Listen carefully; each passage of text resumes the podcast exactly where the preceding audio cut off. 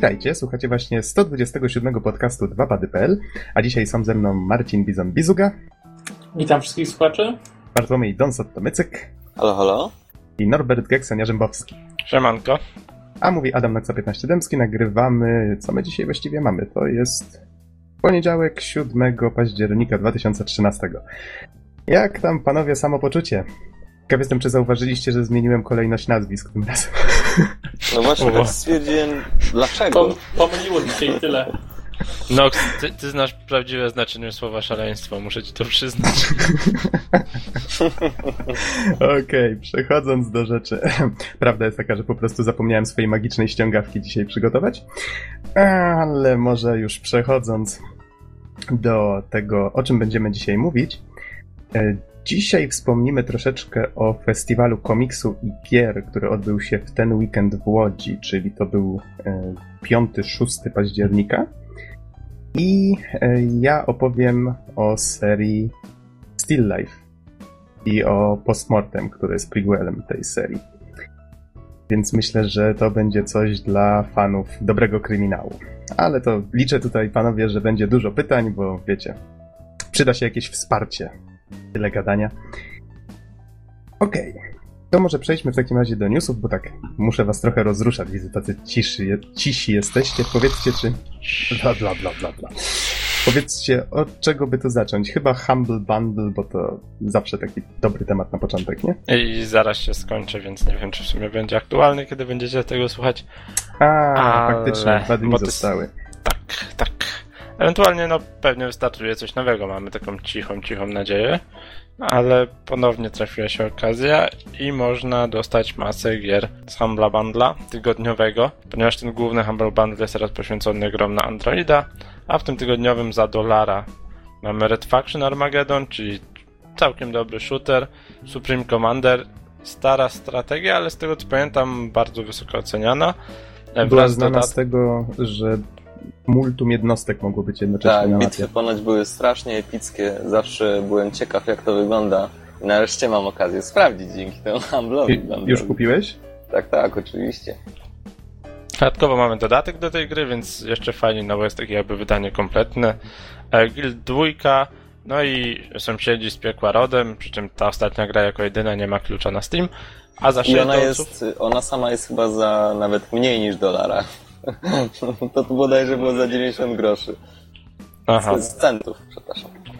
No, ale że zapłacimy 6 dolców, to dodatkowo mamy Painkiller Hell and Damnation, czyli ta najnowsza odsłona, Arkania, czyli inaczej Gothic 4, jeżeli dobrze mm -hmm. pamiętam, e, Darksidersów 2, szkoda, że tutaj bez DLC, bez dodatków, to jest Forza 2, Wave in Destiny. Nie wiem, czy to jest dodatek, czy podstawka, nie orientuję się w ile tam ja niestety, odsłonu. Ja niestety też. Ale myślę, jest... że bandla warto polecić ze względu chociażby na Darksidersów dwójkę.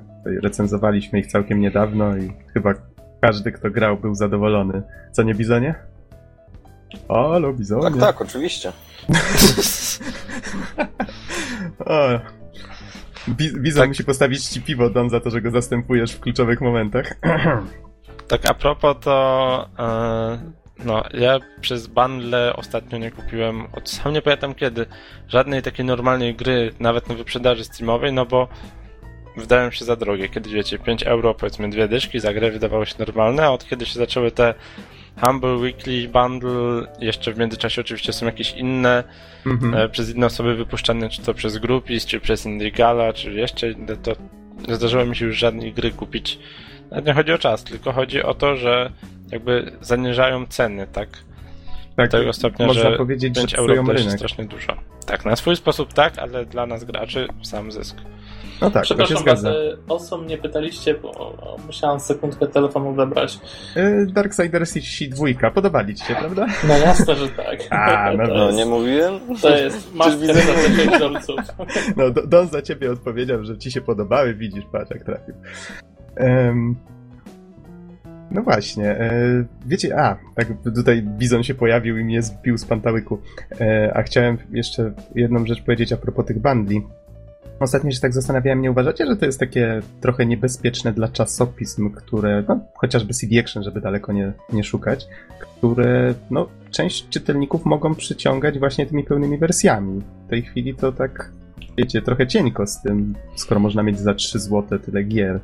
No to wiesz, ja myślę, że w takim razie CD Action zaraz zacznie dawać klucze do tych bundli w, numerze, bo już przecież Aha. w którymś z numerów y, był było chyba konto premium do World of Tanks i ileś tam monet do World of Planes. Także ja myślę, że nie, oni się na pewno odnajdą na rynku. Tak czy siak, ja nie wierzę, mhm. że będzie inaczej.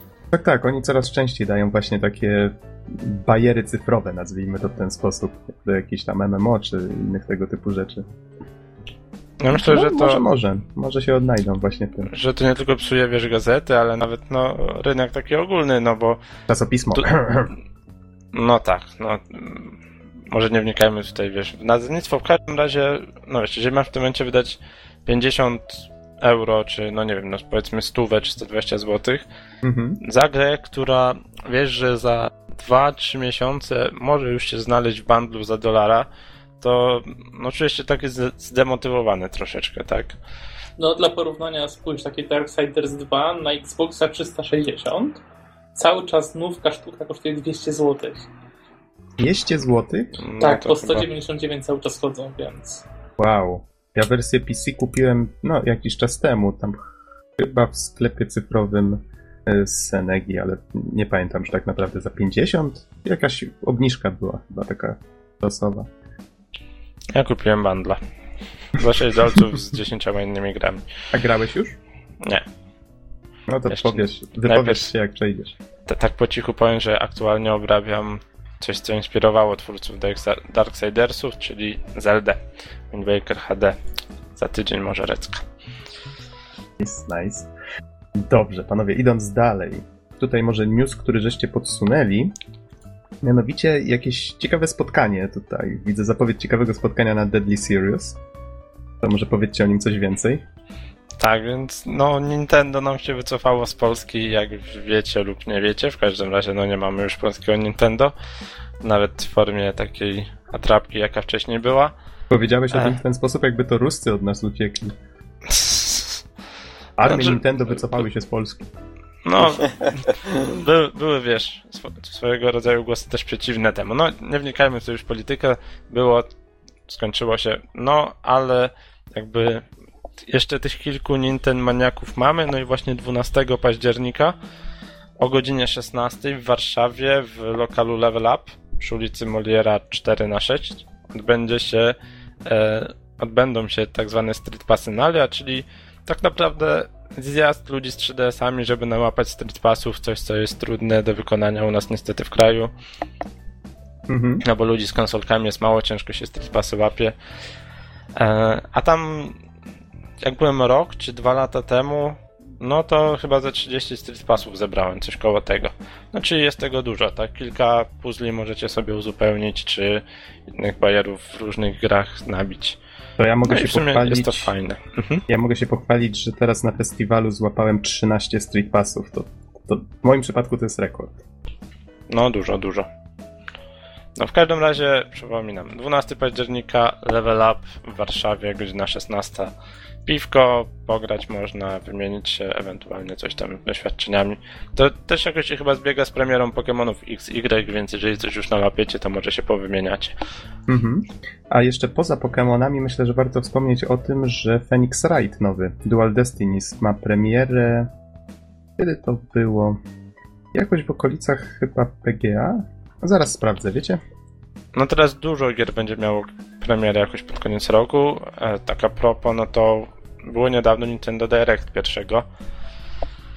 E, no i będzie nowy Marian w 3D, Super Mario 3D World na Wii U. Wygląda bardzo fajnie, nowy kostium kota.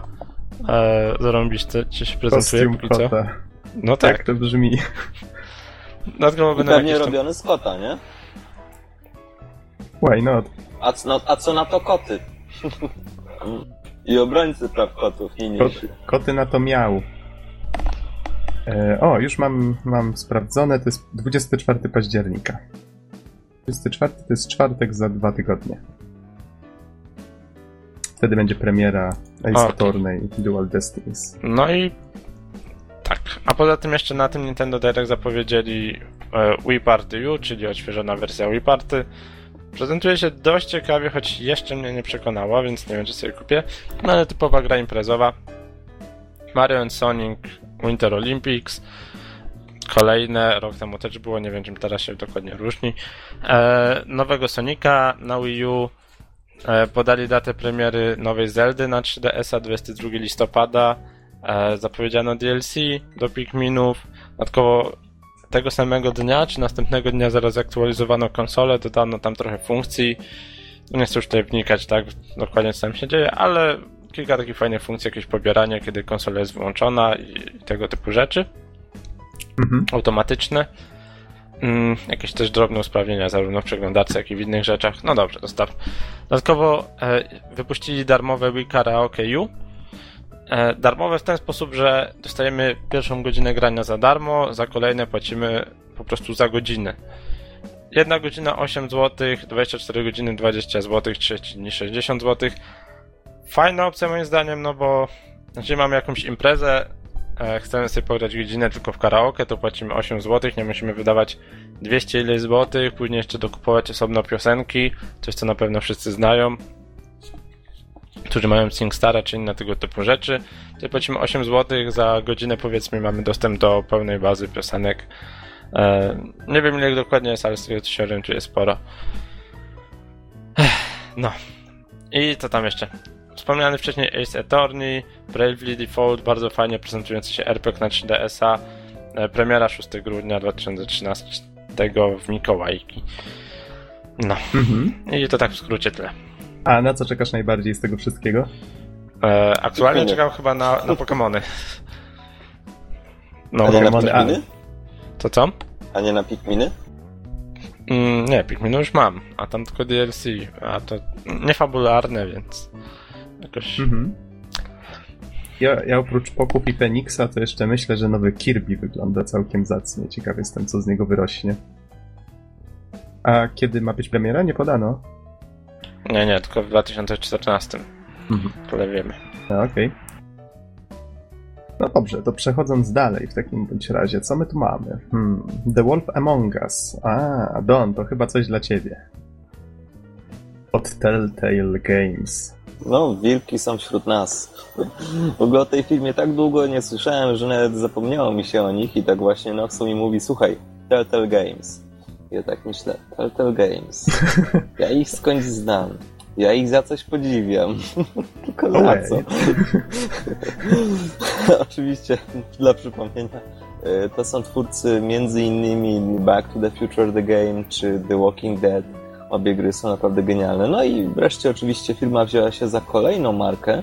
E, tym razem e, za co to jest coś z DC Comics. Mhm. Ja niestety ci nie pomogę tutaj, bo ja sam, moja wiedza komiksowa też tutaj się ogranicza do podstaw raczej. No w każdym razie yy, gra nazywa się The Wolf Among Us, yy, no i no nie wiem, z kierujemy pewnie bohaterem, który ma ksywę Big Bad Wolf, The Big Bad Wolf, tak. No i zapewne cała akcja dzieje się w takim dosyć, dosyć ponurym klimacie, E, miasta, pewnie przestępczego. No w każdym razie tutaj wszystko fajnie widać po screenach. Klimat jest naprawdę niesamowity e, i myślę, że mm, myślę, że oczywiście to wszystko będzie ten sam przygodowy silnik. Ja nie, nie mam wątpliwości, że tak będzie. Natomiast e, moje pytanie do, a propos tej produkcji jest jedno i dosyć ważne. Jak będzie z działaniem pod Windows 8, bo ostatnio przy, w przypadku na przykład The Walking Dead to nie było oficjalnie potwierdzane, E, mhm. i jak będzie z, z wydajnością, z którą też były dosyć duże problemy. Poza tym myślę, że po obejrzeniu traileru i screenów zapowiada się naprawdę bardzo ciekawie. Taki troszeczkę bajkowy świat wciśnięty właśnie w takie ponure miasto. Takie odniosłem mhm. wrażenie po zwiastunie. Tam jakieś postacie z bajek się przewijają. Dziwnie to wygląda w każdym razie. Nie znam oryginału, na którym to jest oparte, ale może być, może być ciekawe. Okej, okay. w takim razie następne na liście takich rzeczy, które ostatnio zwróciły naszą uwagę, to w sumie te od Valve Steam Machines. Powiedzcie mi, co to właściwie się teraz dzieje z tymi Steam Machines, bo ciągle pojawiają się jakieś nowe specyfikacje, które mówią, co właściwie będzie się działo w tych maszynach od Valve. Nic się nie będzie działo.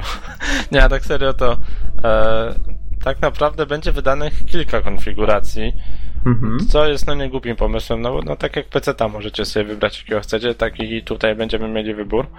Mm, no i tutaj w zależności od źródła, tak, no znajdą się w środku e, Intel i7 e, lub i piątka lub nawet i trójka, czyli, czyli taki już słabszy troszeczkę.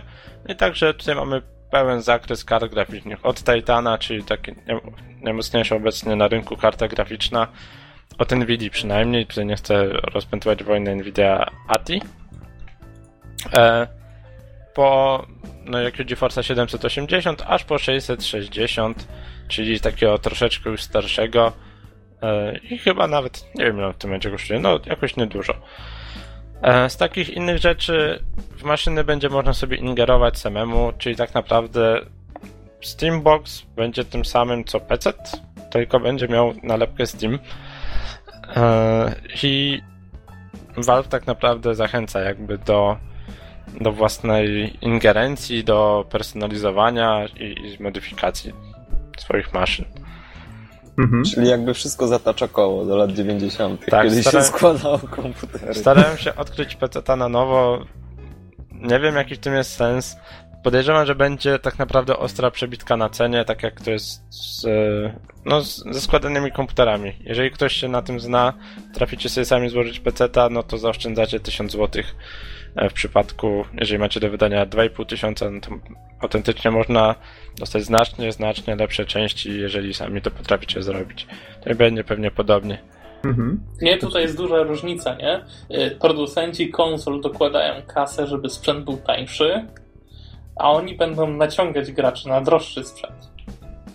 A to, to jest też dość spora różnica pomiędzy konsolami a, a tym Steamboxem. Znaczy jeszcze ceny nie znamy. To też jest ciekawe. Znaczy może uda mi się na przykład, jeśli robią duże zamówienia, może coś im się uda wynegocjować, jakieś lepsze ceny, to będzie się opłacać. Znaczy, może... No, jeden tutaj z newsów ma, że raczej właśnie te ceny są zawyżone, że są pierwsze znane i, i przekraczają oczekiwania. Tak? To ja mogę tutaj podać e, cenę Pistona. To nie jest co prawda taki oficjalny od Valve Steam Machine, ale no ja właśnie o tym mówię, tak. Może faktycznie Steam będzie miał jakieś inne jeszcze ceny. Mhm. Ale no na pewno nie będą dokładać do tego interesu, tak jak Microsoft i Sony. A podałeś Bizonie cenę tego pistona?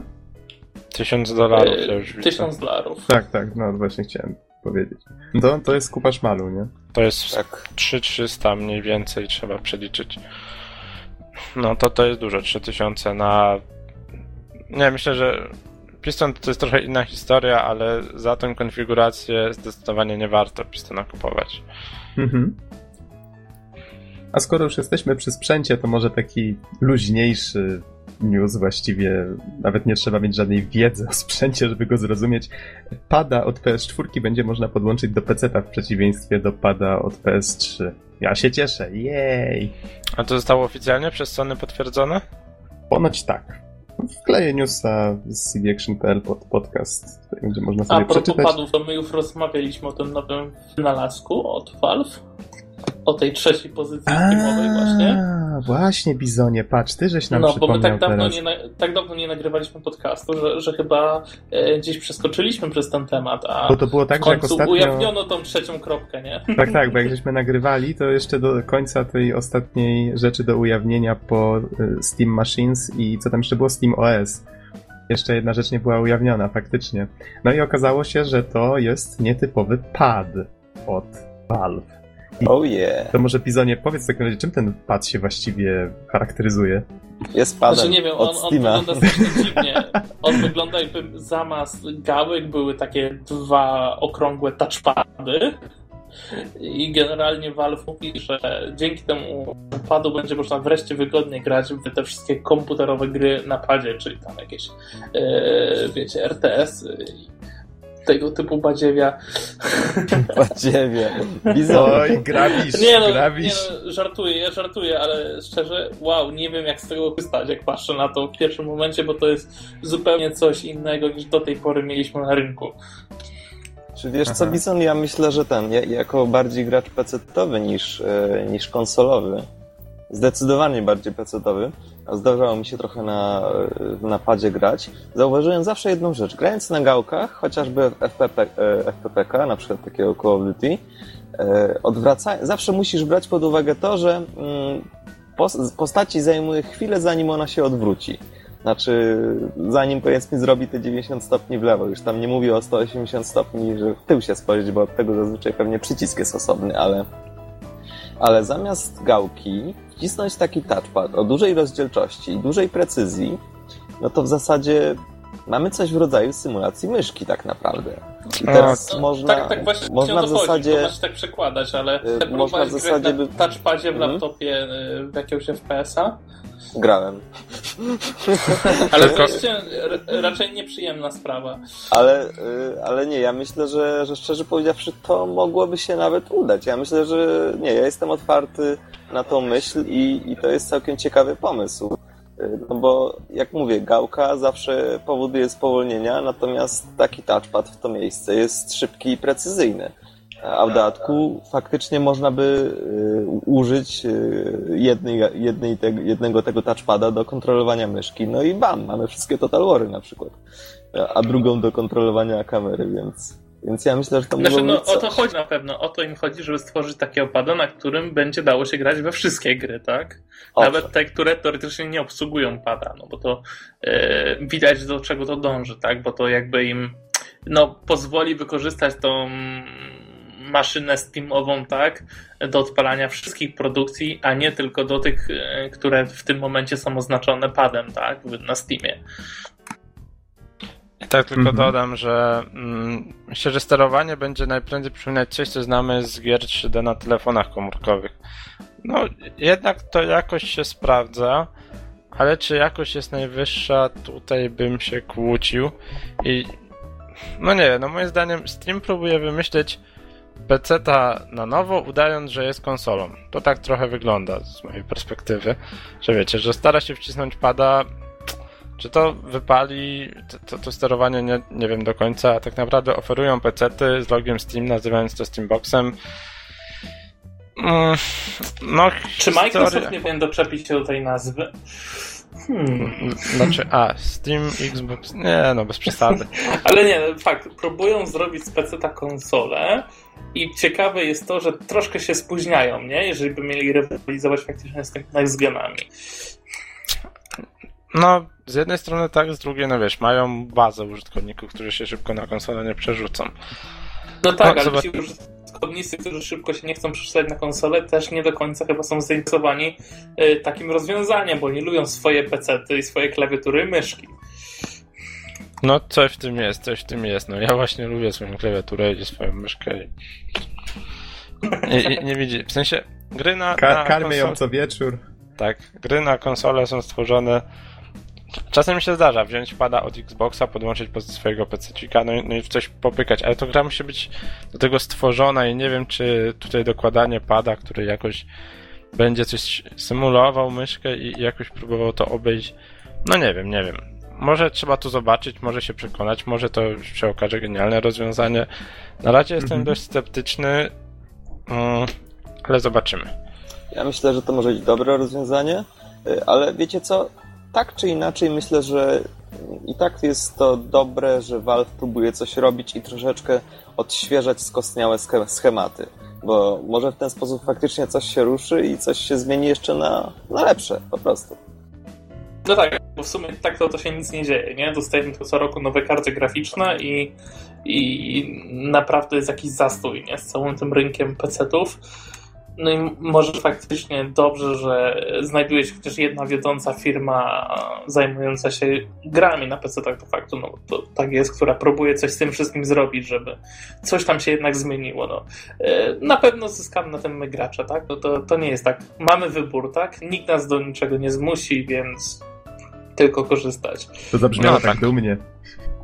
No, ale no, taka jest niczego nie zmusi. Tak, że, no tak, że no, jeżeli ktoś coś na tym wygra, no to my gracze PC-towi, więc nie mam mhm. na co narzekać. Sam jestem ciekaw właściwie jak się gra na tym padzie, bo myślę, że to dopiero jak się przetestuje ten sprzęt, to będzie się miało pełen obraz sytuacji. Ale tak wracając do pada od PS4, od którego zaczęła się ta dyskusja, właściwie wracając do PS4, mam tutaj przed sobą pięć zestawów. Ponoć nie, to nie są jeszcze wszystkie, które mają się ukazać na premierę PS4. I tutaj oprócz y, możliwości kupienia samej konsoli, będzie można jeszcze kupić ją w zestawie z Watch Dogs i to będzie kosztowało 399 funtów. W zestawie z Killzone Shadowfall w edycji specjalnej tu będzie 400 funtów bez funta. Albo z Killzone Shadowfall i Drive Club, tutaj 439 funtów. Jest jeszcze wersja z drugim padem, kamerką i Killzone Shadowfall i to będzie już 450 funtów bez funta.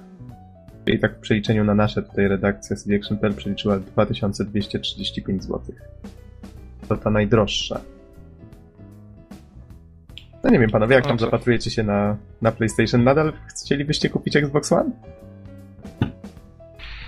Ja to się w pewnym momencie pogubiłem. Ja tam wiem, co... już ci wczoraj powiedziałem, że chcę Xboxa. No tak, Bizonie, ty mi już powiedziałeś.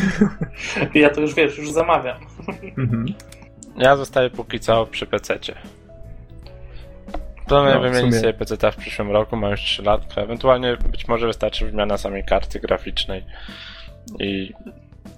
Mhm. No, no i tyle, tak. Ceny gier mnie troszeczkę przerażają na konsolach. No jednak stuwa dokładana do każdej nowej gry to jest duża różnica. Tutaj myślę, że a propos wymagań, najważniejszą rzeczą w tej chwili jest to, żeby karta graficzna miała wsparcie dla Directa 11.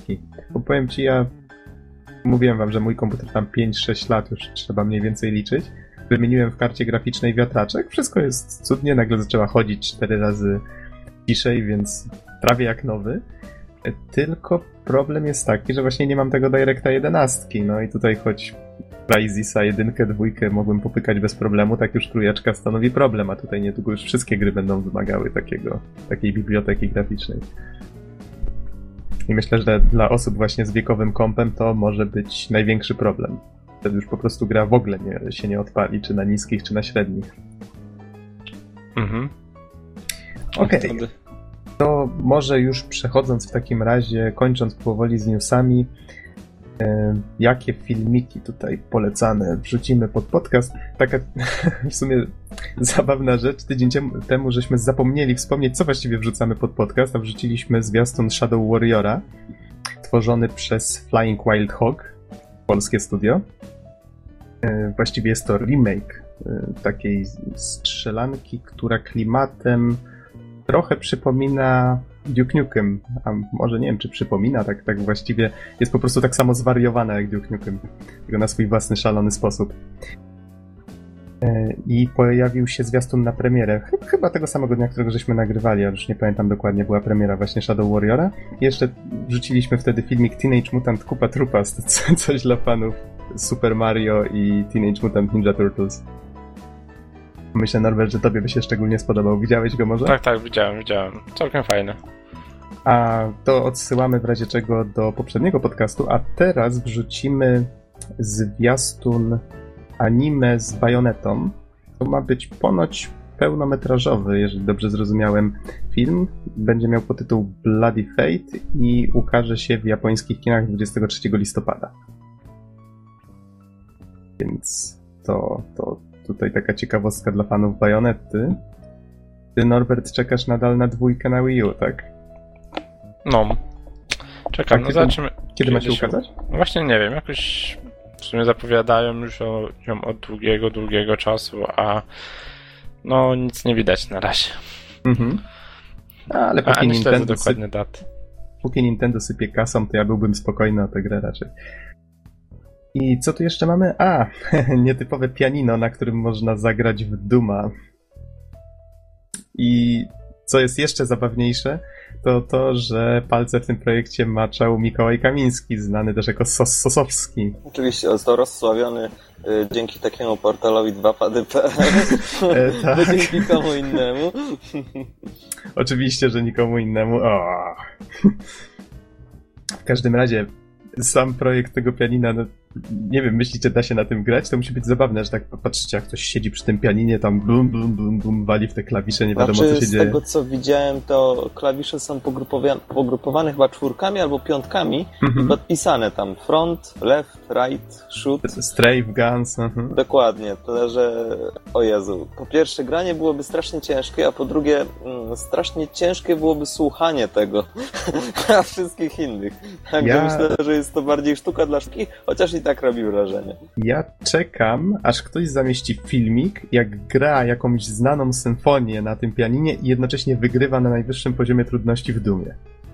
To byłby wyczyn. Myślę, to... godny Guinnessa. To byłoby dobre. Ciekaw jestem, czy coś takiego się kiedyś pojawi. Mm, no i myślę, że możemy w takim bądź razie przejść do głównych tematów, czyli Przypomnę, dzisiaj mówimy o Festiwalu Komiksu i Gier, 24. Festiwalu Komiksu i Gier w Łodzi i jeszcze będziemy mówić o serii Still Life i Postmortem, tak, przy okazji. Postmortem to... czy Still Life? No, wytłumaczę wszystko, jak omówimy festiwal. To może Bizonie w takim razie przejdźmy już do festiwalu, bo czas najwyższy to może troszeczkę takich informacji. Festiwal odbył się 4-6 października tutaj u nas, w, znaczy u nas, u mnie w Łodzi, w Atlas Arenie. Znaczy tam w piątek też już coś się działo, ale to, to były takie jakby zaczątki tego wszystkiego. Mhm. Znaczy nie tylko w piątek, to było tak, że przed samym... się troszkę tam rozkładali. Aha. Przed samym festiwalem jeszcze były jakieś takie eventy związane z tym festiwalem. One się odbywały w różnych miejscach. Pamiętam, że chyba zazwyczaj tak jest, że oni mają różne takie właśnie e, imprezy organizowane już wcześniej, jakieś takie konkretne wydarzenia. Tam, tam głównie oblężony chyba był ten dom literatury, nie? Bo oni tam prezentowali jakieś prace. Mhm. Znaczy, ja przyznam szczerze, zawsze jak przychodzę na ten festiwal, to tak patrzę głównie w te growe rzeczy, a w te komiksowe tak tylko z ciekawości zerknę, ale nie jestem jakimś szczególnym fascynatem komiksu. Chociaż muszę przyznać, że w tym roku zjawiłem się tam tylko w jednym, jedynym celu, żeby zdobyć autograf Dona Rossy na swoim egzemplarzu życia i czasów Sknerusa McQuatcha. I to... A wiesz co? No. Gdybyś miał pudełkowe wydanie DuckTales, to też byłoby ciekawe dostać autograf na nim. Y, w DuckTales, co ciekawie, byłoby pograć na tych monitorach, które tam były. Były takie, znaczy monitory, to nie monitory, tylko telebimy rozwieszone nad...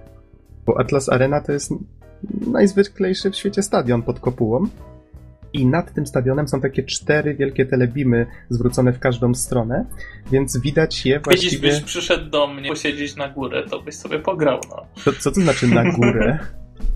No bo e, całą imprezę obsługowaliśmy z góry z czwartego piętra. Tam jest takie piętro, mieliśmy właściwie e, z Piotrem, z którym współpracuję, całe piętro dla siebie. Razem jeszcze tylko z panem od dźwięku, więc e, tam jest fajny widok na całą Bennę z góry. No tutaj i tak, żeby tam może... też jest i tam też jest całe to podłączenie do tego całego Aha. które wisi po środku. Wow. więc więc można, można sobie podłączyć absolutnie wszystko. Z Xboxem, PlayStation jak. włącznie. No ja, ja, zabrałem Xboxa w niedzielę ze sobą, e, nie ukrywając, było fajnie. Zagrałeś w coś? Znaczy wiesz co, my przez pół dnia tam mieliśmy cały czas podpiętego Xboxa w międzyczasie, ale Aha. E, na Telebimie ostatecznie nie pograliśmy sobie, bo e, już nam się nie chciało po prostu siedzieć, a impreza się przeciągała niemiłosiernie, a nie chcieliśmy, wiesz, e, podczas trwania imprezy wrzucać czegoś z Xboxa na ekran, nie? Mhm bo by się do nas doczepili, ale możliwość to wystarczyłoby, żebyśmy nacisnęli jeden przycisk na mikserze, do którego zresztą mieliśmy podłączonego Xboxa podczas imprezy. Tak, tak, na, na sprzęcie za 35 tysięcy podłączyliśmy Xboxa i graliśmy w międzyczasie. Wow, tutaj, żeby wyjaśnić troszeczkę, Bizon y, był jedną z osób odpowiedzialnych tam za organizację niektórych rzeczy. Tutaj szczegółów nie znam, więc jakbyś tam Bizonie chciał, to możesz wyjaśnić. Znaczy ale... nie, no, no, nic wielkiego, po prostu obsługiwaliśmy właśnie te główne ekrany, żeby w odpowiednim momencie e, no, w, odpowiednim pojawiały się odpowiednie informacje na nich, tak? Czyli mhm. tam podczas rozdania nagród e, pojawiały się zazwyczaj jakieś nazwiska, obrazki, tak? Nic tam szczególnego. W międzyczasie leciały reklamy, czasem przełączaliśmy na transmisję z, e, z turniejów, które się tam działy i tutaj w sumie mogę już płynnie przyjść do tych turniejów, bo podczas festiwalu był rozgrywany turniej StarCrafta Dota 2 oraz yy, chyba najbardziej popularnego, patrząc na ilość osób, które na stałe właściwie zasiadły na, na trybunach, no to był LOL, tak, tam cały czas, kurde, z 50 osób obserwowało na, na trybunie te potyczki. Mhm. Ja próbowałem w międzyczasie skminić, o co w tym chodzi, ale nie dałem rady. Y, wiesz, podobało mi się właśnie to, że kawałek trybun był właśnie w ten sposób zagospodarowany. Postawiono tam ekran, ludzie sobie siadali normalnie tak jakby oglądali mecz, tylko że no właśnie nie na boisku, tylko na tym, na tym ekranie. Y, może tak wyjaśnię troszeczkę, jak to było rozplanowane. Y, taki ok, no, okrąg, taki właściwie łuk wokół tego stadionu mm, był obstawiony różnymi stoiskami komiksowymi y, lub o tematyce pokrewnej. Z kolei, jak się schodziło na dół na płytę boiska, tam była taka strefa growa, poświęcona właśnie tym turniejom, o, którym, o których Bizon teraz wspomniał. Tam była taka scena w centrum pod tymi telebimami, tam między innymi odbył się turniej cosplayu, który no przyznam szczerze, y, odbywał się tuż za mną, bo w tej chwili właśnie dostawałem swój autograf, więc byłem zaaferowany czymś zupełnie innym po całym dniu czekania. Y, ale faktycznie kilku cosplayerów tam się pokazało naprawdę fajnych strojach. Był Deadpool, była Harley Quinn, Batman też się pojawił, więc tacy właśnie tutaj z DC i Marvela postacie tam chodziły i faktycznie niektóre kostiumy były bardzo, bardzo fajne. Co tam jeszcze się Bizonie działo? Była strefa bijatyk. Tam też jakieś turnieje bijatyk się odbywały. Był, były tak, takie to trzy... było jedyne miejsce, gdzie były konsole w ogóle podpięte na, na, na tym całym festiwalu mhm. I, i właśnie grano głównie w Tekena Attack Tournament dwójkę. E, nie tylko, był Super Street Fighter 4, był Mortal Kombat. Ale tak, no, ale mówię, mówię, głównie, głównie Tekena widziałem, no mhm. inne biblioteki też. E, no i to wszystko działo się na PS3. Powiem wam szczerze, że na całych e, festiwalu, właściwie poza moim Xboxem, to chyba żadnego nie było. Musiałeś ratować ten honor rodziny. Musiałem ratować, tak, honor. Honor rodziny jest... Xboxowej. Ja wiem, że z jakiegoś powodu grają na PlayStation, a nie, a nie na Xboxie ci turniejowcy w bijatyki, ale nie pamiętam o co chodziło. Jakieś opóźnienia chodzi o... na poziomie znaczy- milisekund. Przede wszystkim chodzi o pada i o krzyżak, bo w bijatyki powinno się grać znaczy, na krzyżaku, nie na gałce. Mało, mało grali chyba na tych padach, bo było strasznie dużo arcade sticków różnych. E, tak, bo to zazwyczaj właśnie Imponująco na arcade to stickach... wyglądały niektóre. Słucham? Niektóre imponująco wyglądały, niektóre osoby nawet przynosiły swoje ze sobą, żeby pograć. Aha. Y, wiem, że właśnie zawodowcy grają przede wszystkim na tych arcade stickach.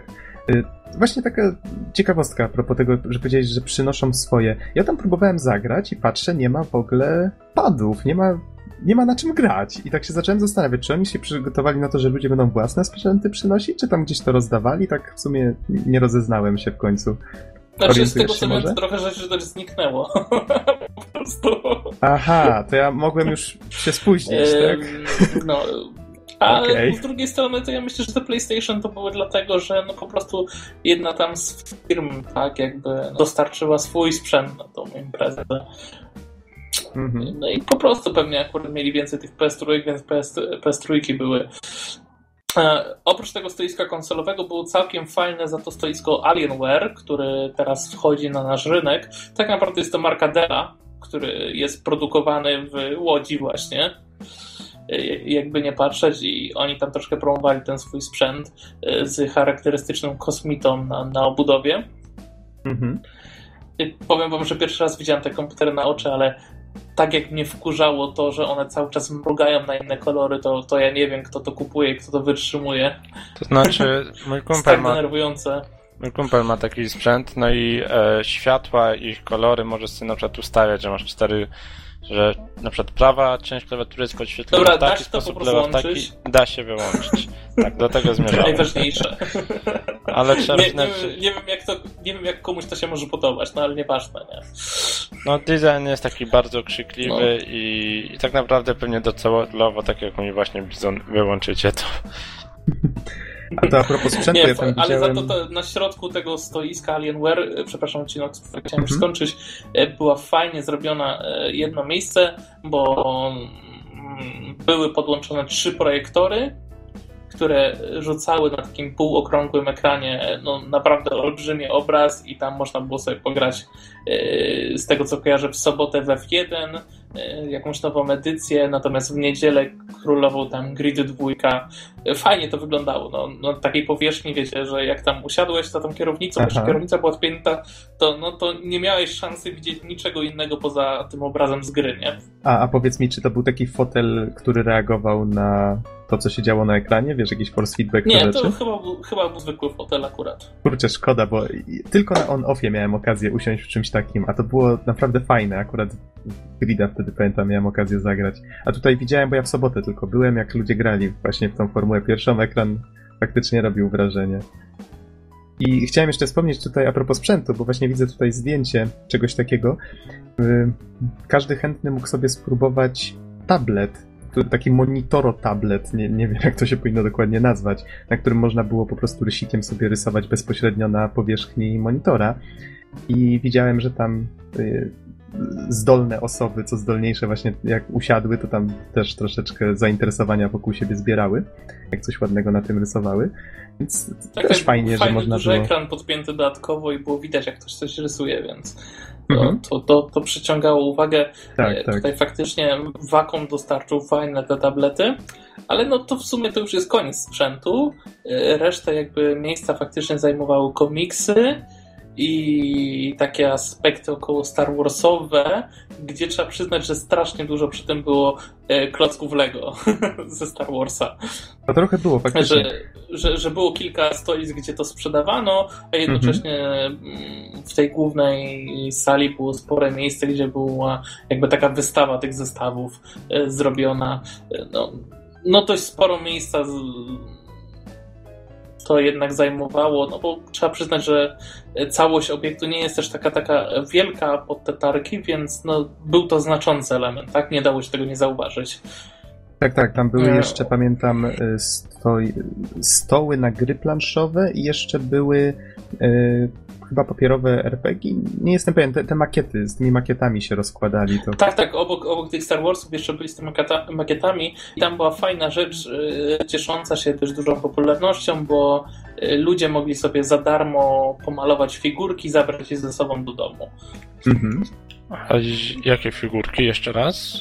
To nie, nie, nie wiem, czy to nie był jakiś Warhammer, ja się, ja się nie znam na tym, nie wyznaję, poza tym też nie miałem za dużo czasu, żeby jakby pochodzić, nie? Po samych targach. Ale, ale zawsze fajnie no, popatrzeć no, na te figurki. Co, coś, coś, coś w tym stylu, nie? Pewnie Warhammery i, i tak dalej, no i była taka szkółka malowania i wiesz, można było za darmo sobie te figurki potem do domu zabrać. To, to, to taki przyjemny aspekt. Chociaż powiem wam, że tak naprawdę bardzo mało dzieci na, na, tym, na tej całej imprezie. Tak, Jednak widać, że, że, że tego typu imprezy trafiają do, do starszych osób. Nie, nie mhm. mówię tutaj o bardzo starszych, bo młodzieży takiej, wiecie, już e, licealno-gimnazjalnej to sporo się E, przewlekło przez te e, no, de facto targi, tak? No bo to może w nazwie festiwal, no ale to formuła jest taka bardziej targowa. Mhm, to ja tutaj jako ciekawostkę jeszcze dodam, ja nie wiedziałem właśnie czego się spodziewać, jak przyjdę tam po ten autograf Dona Rosy.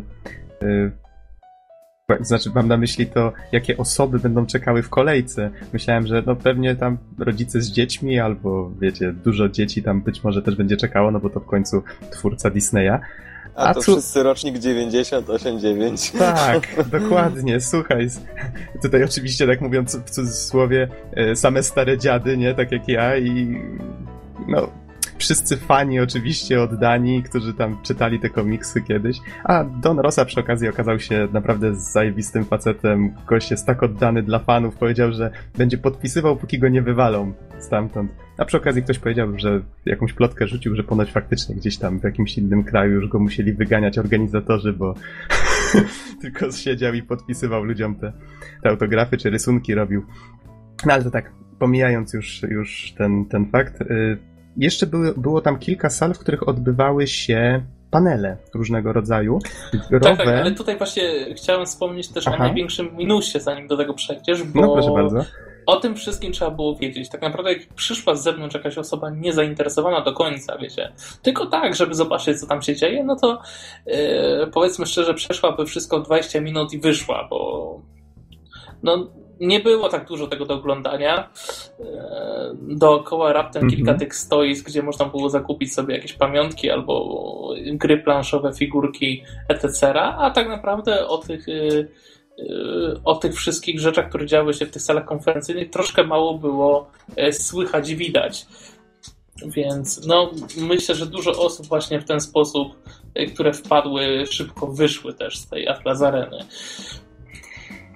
Mhm. Y, ja może tutaj jeszcze skomentuję a propos tego, co powiedziałeś.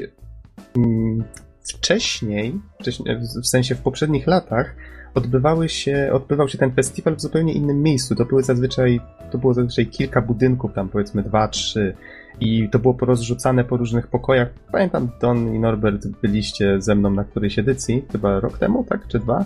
Tak, tak, rok temu chyba. No to widzieliście, jak to wyglądało, prawda? To był tak, jakby ktoś w Domu Kultury zorganizował właśnie jakąś taką imprezę i myślę, że przerzucenie jej właśnie do tej areny, wbrew temu, no, pomimo tego, że to faktycznie nie było aż takie olbrzymie, to jednak ten budynek, on jest duży, nie ukrywajmy. I jak stoisz na górze tych, y, tych trybun, i widzisz tą całą salę przed sobą z tymi telebimami, no to to robiło wrażenie takich, takiego dużego wydarzenia i myślę, że to pomogło mimo wszystko temu festiwalowi. On sprawiał wrażenie takiej dużej imprezy.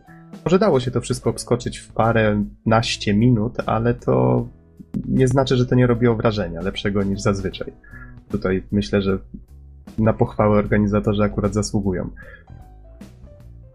I jeszcze jedną rzecz chciałem powiedzieć, ale już mi chyba wyleciała z głowy. A, a propos programu, bo powiedziałeś, że jak ktoś wchodzi i nie wie, co znaleźć. Po pierwsze, nie za bardzo wiem, gdzie tam rozdawali program. Kiedyś było tak, że się płaciło jakieś tam wejściowe, w tej chwili wejście było darmowe i dostawało się przy okazji program. Czyli praktycznie każdy go miał. W tej chwili ja właściwie wszedłem tam, ominąłem akurat miejsce kluczowe, w którym powinienem ten program dostać. No tak, nie wiem, czy przez przypadek, czy po prostu za słabo się rozglądałem.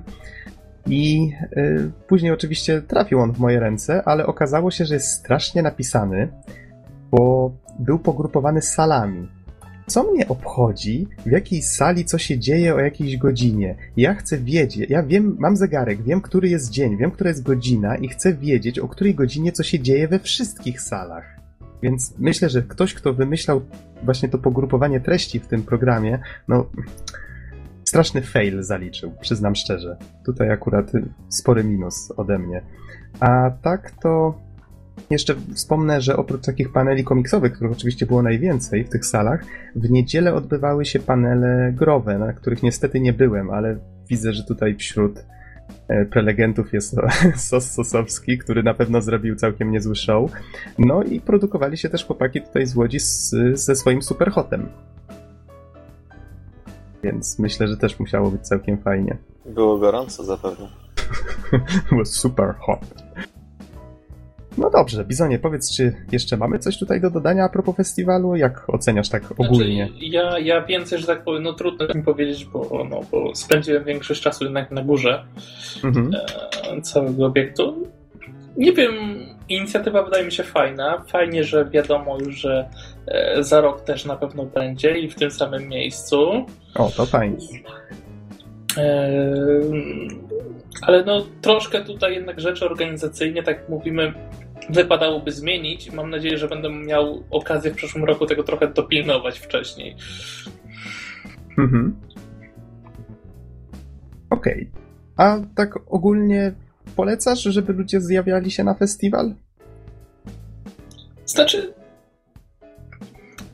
no to jest na pewno jakiś tam fajny sposób na, nawet dla osób, które nie są bardzo zainteresowane na e, spędzenie popołudnia, żeby zobaczyć, troszkę wiecie, wkręcić się w, może w tą strefę grową, ale z drugiej strony strasznie nie, nie, nie widzę osób, które wiesz, e, no nie ogarniają tych tematów, które tam się w ogóle pojawiały, tak? Przede wszystkim zabrakło Jednak stoisk do wolnej jest, gry, prawda? Jest, jest zbyt stargetowany ten, ten festiwal, no, ale z drugiej strony, jeżeli coś nazywa festiwalem e, międzynarodowym, swoją drogą komiksów i gier, no to e, target jest określony w samej nazwie, tak? Mhm. Wypadałoby zrobić coś, żeby tam zachęcić trochę więcej osób, które w tym nie siedzą, e, takich, wiecie, normalnych ludzi, żeby jakoś tam się zebrali w tym obiekcie. Mhm. No, myślę, że bardzo ładnie to podsumowałeś. Ja od siebie mogę dodać tylko tyle, że no jeżeli ktoś sprowadza Dona Rossę do Polski, to u mnie ma wielkiego plusa, bo to być może była jedyna Dona okazja. do Łodzi. Tak, tyle donów, tyle donów w Polsce, ile się teraz zebrało, to no więc to już jest duży plusek dla mnie. Być może jedyna okazja w życiu, żeby go zobaczyć na oczy i dłonią ścisnąć mistrza. No Dobra, dobra. słuchajcie, skoro już powiedzieliśmy troszeczkę... Przepraszam.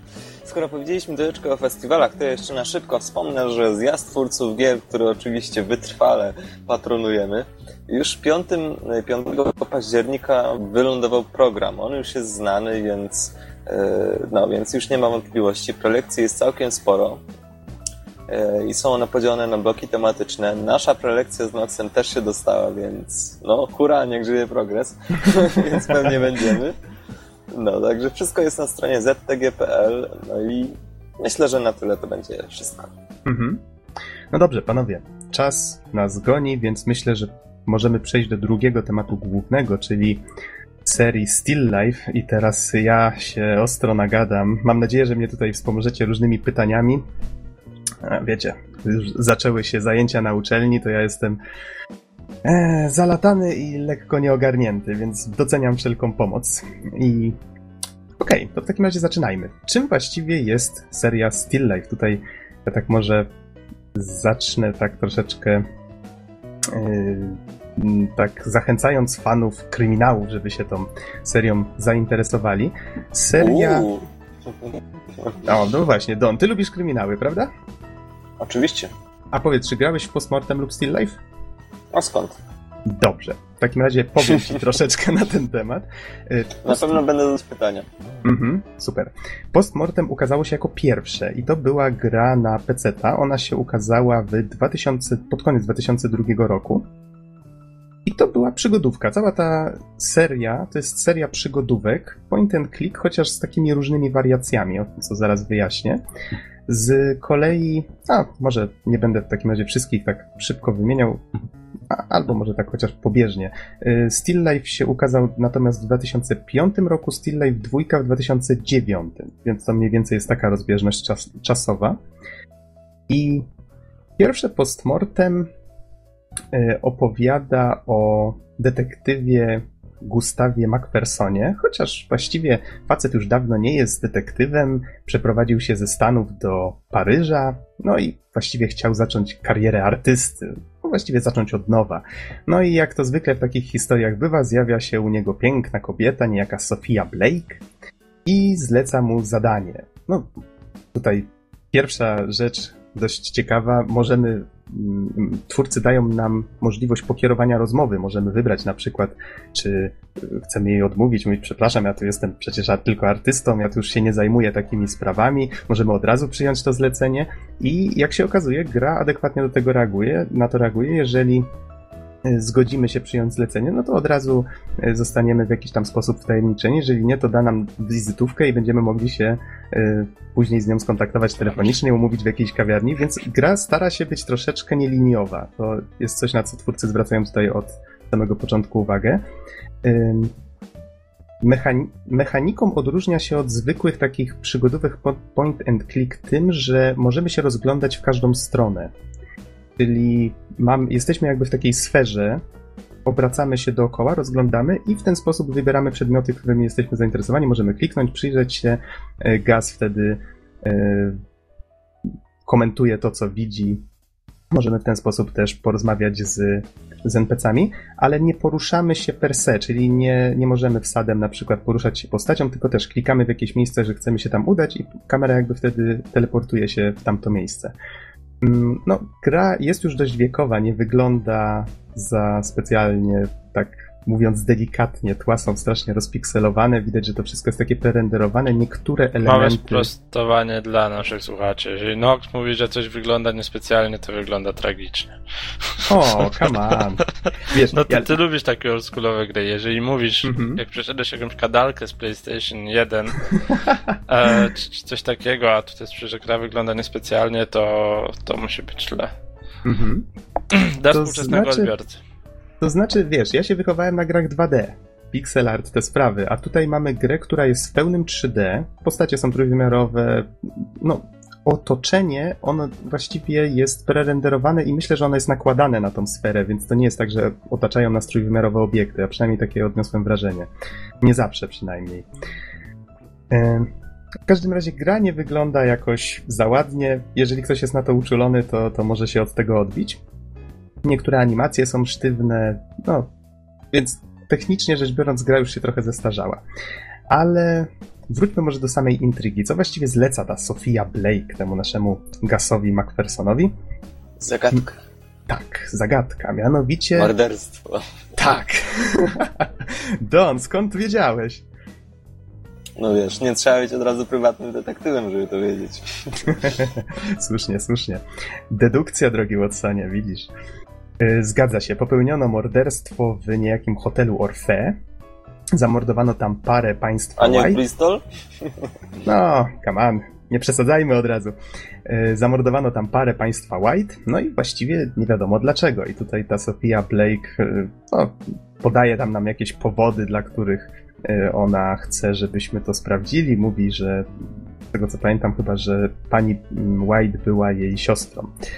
I prosi, żebyśmy zbadali tę sprawę, bo policja jakoś nie angażuje się zbytnio i starają się pod dywan całą sprawę zamieść. No i tutaj właśnie cała intryga się zaczyna. No tutaj staramy się dowiedzieć, kim byli ci, y, ci państwo White, dlaczego przyjechali do Paryża, kto mógł ich zabić. Staramy się dostać na miejsce zbrodni, no bo jak wiadomo, recepcjonista nie chce tutaj wpuścić jakiegoś gościa, który chce węszyć po kątach. No i poznajemy przy okazji masę różnych takich charakterystycznych, dość mm, ekscentrycznych, bym nawet powiedział, postaci. No chociażby e, sąsiadka tych państwa White'ów w tym hotelu, która tam mieszka ponoć od lat, e, jest taką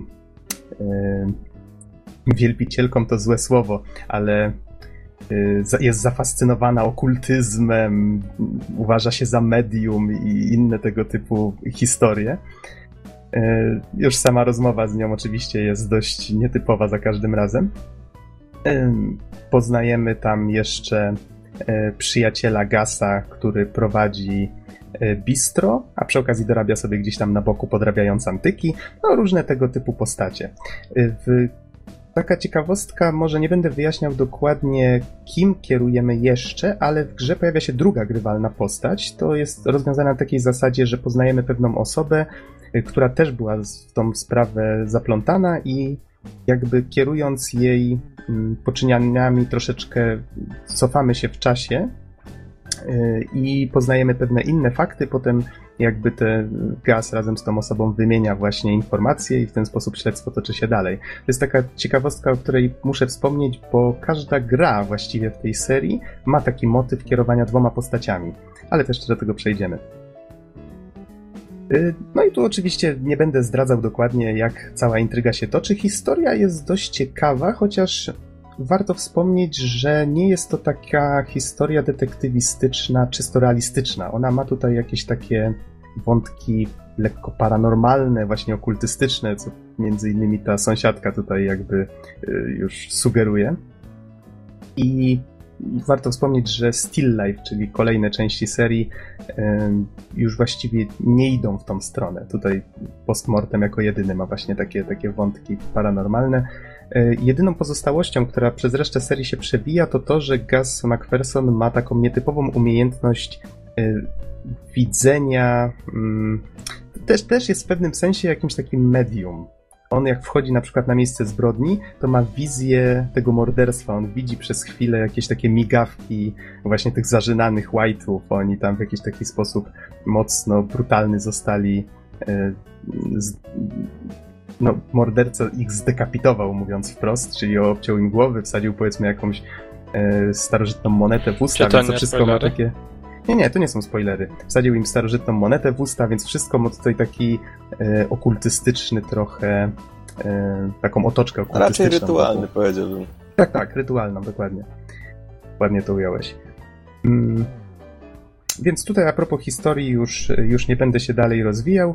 E, co, co w tej grze właściwie mnie troszeczkę drażniło? Przede wszystkim nierówna, tak jak w przygodówkach zazwyczaj mamy powiedzmy rozmowy, mamy mamy zagadki, szukanie przedmiotów, wykorzystywanie ich w innych miejscach. Tutaj twórcy jakby troszeczkę nie wiedzieli zbytnio chyba jak tę grę zbalansować, bo rozmów jest tu bardzo dużo, dużo więcej niż zagadek. I jak zagadki się już pojawiają, bardzo często mają nierówny poziom trudności. Y, niektóre wręcz są tak zaprojektowane, że mam wrażenie, że. Powiem tak, przeszedłem tą grę w życiu dwa razy. Raz kilka lat temu i teraz przechodziłem ją ponownie. I była na przykład, jest tutaj taka zagadka, gdzie musimy sporządzić portret pamięciowy. Polega to na tym, że mamy gotowe fragmenty, powiedzmy gotowe nosy, gotowe zestawy ust i musimy je poskładać w jeden, ten jeden, jedyny e, prawidłowy wzór. No i problem jest taki, że e, nawet choć zrobiłem to kilka lat temu i myślałem sobie, a to teraz sobie pewnie poradzę, okazało się, że wszystkie podpowiedzi bo tutaj oczywiście możemy przepytywać świadków, e, zbierać ich zeznania, te zeznania się składają właśnie na jakiś rysopis. I ten rysopis potem chciałem przenieść na ten portret pamięciowy i okazało się, że nawet jak już się zdenerwowałem, bo już tyle czasu mi to zajmowało, sprawdziłem odpowiedź i mówię, kurczę, jak ja miałem po tym opisie złożyć tego gościa? To jest kompletnie niemożliwe. No, albo się po prostu nie nadaje na y, rysownika sądowego. No to wiecie, tak też może być. Ja myślę, Więc... że jest taka opcja. Ale generalnie rzecz biorąc, y, w pewnych przygodówkach zagadki są po prostu trudne i już. Mm -hmm. Tak, to Sam to gram właśnie... ostatnio w Annę i tak, doszedłem do wniosku, że w pewnych momentach po prostu nie rozumiemy się z twórcami gry i czasem trzeba po prostu zajrzeć y, do podpowiedzi. No to właśnie w tym Dlatego przypadku... nie gram w przygodówki. No to jeżeli chodzi o postmortem, to jest to raczej gra, którą ciężko mi polecić osobom, które dopiero zaczynają swoją przygodę z gatunkiem. Wydaje mi się, że tutaj, jak się już pojawia jakaś zagadka, to ona potrafi być tak naprawdę, naprawdę potrafi ugryźć tak kąśliwie. Ale pomijając już ten fakt, jest dużo rozmów. Z rozmowami też jest pewien problem, mianowicie twórcy dali nam możliwość wybierania kwestii. Ale wydaje mi się, że scenarzysta tego nie przewidział. Odniosłem takie wrażenie, że scenarzysta napisał te dialogi, okej, okay, one brzmią całkiem fajnie, wszystko w porządku, ale ktoś je potem pociął i pozwolił wybierać ci dowolny fragment. I dochodzi czasem do takich jakichś dziwnych kuriozów, że jeżeli wybieramy opcje po kolei, rozmowa brzmi normalnie. Jeżeli wybieramy je nie po kolei, to postacie sprawiają wrażenie, jakby zapominały, że minutę wcześniej rozmawiały dosłownie o tym samym, albo że na przykład już ktoś kogoś komuś przedstawił albo wyjaśnił i to troszeczkę dziwnie wygląda. Więc yy, poza tym, tak już może na plus troszeczkę, trzeba uważać mimo wszystko, co się klika w tych rozmowach, bo zdarzają się sytuacje, że powiedzmy możemy kogoś obrazić albo, albo faktycznie pokierować rozmowę na złe tory i na przykład czegoś się nie dowiedzieć. Więc twórcy starali się tutaj budować troszeczkę tą nieliniowość i to to wyszło im trochę na plus, trochę na nie. Zdarza się na przykład w przypadku zagadek, że zdobywamy przedmioty, które no wiecie jak to jest, w przygodówkach się składuje tych przedmiotów z czasem całkiem sporo. I... To zależy jeszcze od przygodówki. Ja jestem to... osobiście -hmm. przeciwnikiem przygodówek, w których się składuje przedmioty przez całą grę i potem ich jest cała masa. No to tutaj właśnie jest tego całkiem sporo i problem jest taki, że wiele z nich w pewnym momencie właściwie nie wiadomo do czego służy. A potem na przykład czytam opis i się okazuje, że niektóre problemy dało się tam rozwiązać na dwa sposoby i na przykład jakiś przedmiot był mi potrzebny w jakimś innym miejscu, ale w tej chwili właściwie nie jest mi potrzebny, więc trochę szkoda, że twórcy nie usuwali takich przedmiotów z ekwipunku w takich momentach, no ale to widać taką, taką mieli wizję. Ogólnie, yy, ogólnie gra ma właśnie tego typu takie takie designerskie właśnie dziwne, dziwne decyzje troszeczkę. Ta nieliniowość niby tu jest, ale tak troszeczkę tej grze też szkodzi z drugiej strony. Mimo wszystko myślę, że Postmortem wychodzi tak podsumowując na taki taki nietypowy mix, taką ciekawą grę, w którą można zagrać, ale, ale nie jest to najlepsza przygodówka, w jaką grałem. Może tak. Z kolei Still Life, już przechodząc do kolejnej części, no Czyli tutaj... czekaj, może jeszcze raz Aha. chciałbym poruszyć wątek zagadek. Jak no, byś no. to ogólnie ocenił? Co, co, z tymi zagadkami? Czy faktycznie są takie kryp, kryptik, że się tak wyrażę, nie do odgadnięcia, czy, czy jednak można um, odpowiednio długo się wysilając dojść do tego, co i jak? Czy, czy faktycznie jest tak zbyt retro i zbyt yy, trudno? Znaczy, samych przygod... tych przygodówek, chciałem powiedzieć, samych zagadek nie jest tu znowu aż tak dużo Mamy tutaj na przykład Hulot, czyli ten przyjaciel właśnie z Bistro, daje Gasowi e, do oceny podrobiony obraz i mamy oryginał i podróbkę i musimy znaleźć, e, e, znaleźć tam ileś różnic. No to na przykład jest takie upierdliwe zadanie, bo przełączając się między tymi obrazami nie jest tak, że one się przeplatają od razu, tylko następuje jakieś takie przejście i wtedy ciężej jest te różnice wyłapać. No i to jest na przykład taka mozolna robota, że patrzysz, patrzysz i szukasz. E, przyznam się szczerze, że zrobiłem screenshot obu tych rzeczy i je w pęcie porównałem, było szybciej. Tak, wiem, jestem oszustem. I no, niektóre zagadki, tak jak właśnie ta, którą wymieniłem z tym portretem pamięciowym, no, ta mi się wydaje, że jest po prostu źle zrobiona. Ale jest w grze jeszcze kilka takich zagadek, które faktycznie są sensowne i które dają całkiem sporo satysfakcji. Jest okay, taka, to jest, chyba możemy mhm. po śmierci wrócić do jednak żyjemy. Tak, tak, postmortem. E, tutaj nie pamiętam dokładnie, w którym roku dzieje się akcja postmortem. Hmm. Żałuję, że tego nie sprawdziłem wcześniej, ale to, to są, no powiedzmy, że to jest tak połowa, połowa XX wieku. Y, chociaż tutaj nie jestem pewien oczywiście. Chyba trochę wcześniej. No w każdym razie Chyba trochę y, wcześniej. No. Retro no. klimaty. Tak, tak, to są klimaty retro, tutaj o tym zapomniałem wspomnieć. Z kolei Still Life, tu już jest ciekawa sprawa. Ta gra, tutaj przypomnę, ona już wyszła w 2005 roku, więc mamy tutaj 3-2 lata do przodu. Gra jest już standardową przygodówką point and click. Mamy prerenderowane statyczne plansze, czyli kamera się nigdzie nie porusza, widzimy postać, którą kierujemy i wybieramy miejsca, które chcemy kliknąć, gdzie chcemy coś sprawdzić. Właściwie gra mechaniką bardzo przypomina Syberię, więc jeżeli ktoś grał w Syberię, właściwie też Microids przecież za Syberię jest odpowiedzialny, to myślę, że tutaj się bardzo szybko odnajdzie. I ciekawą rzeczą właśnie związaną z to, o czym wspomniałem, kierowaniem dwoma postaciami, tutaj rozwiązano to w ten sposób, że mamy dwie epoki. Mamy właśnie Gustawa Macphersona, y, który prowadzi śledztwo tym razem nie w Paryżu, tylko w Pradze. Z kolei drugą postacią, jaką kierujemy, jest jego wnuczka w. To było chyba w Chicago? Hmm. Tak, w Chicago. Y, w Chicago już w czasach, no powiedzmy, że współczesnych. Tutaj widzę na wiki, że to był chyba 2004. A, jest tu przy okazji data podana 1920 rok w Pradze. No, czyli już wiecie, że się pomyliłem o kilkadziesiąt lat.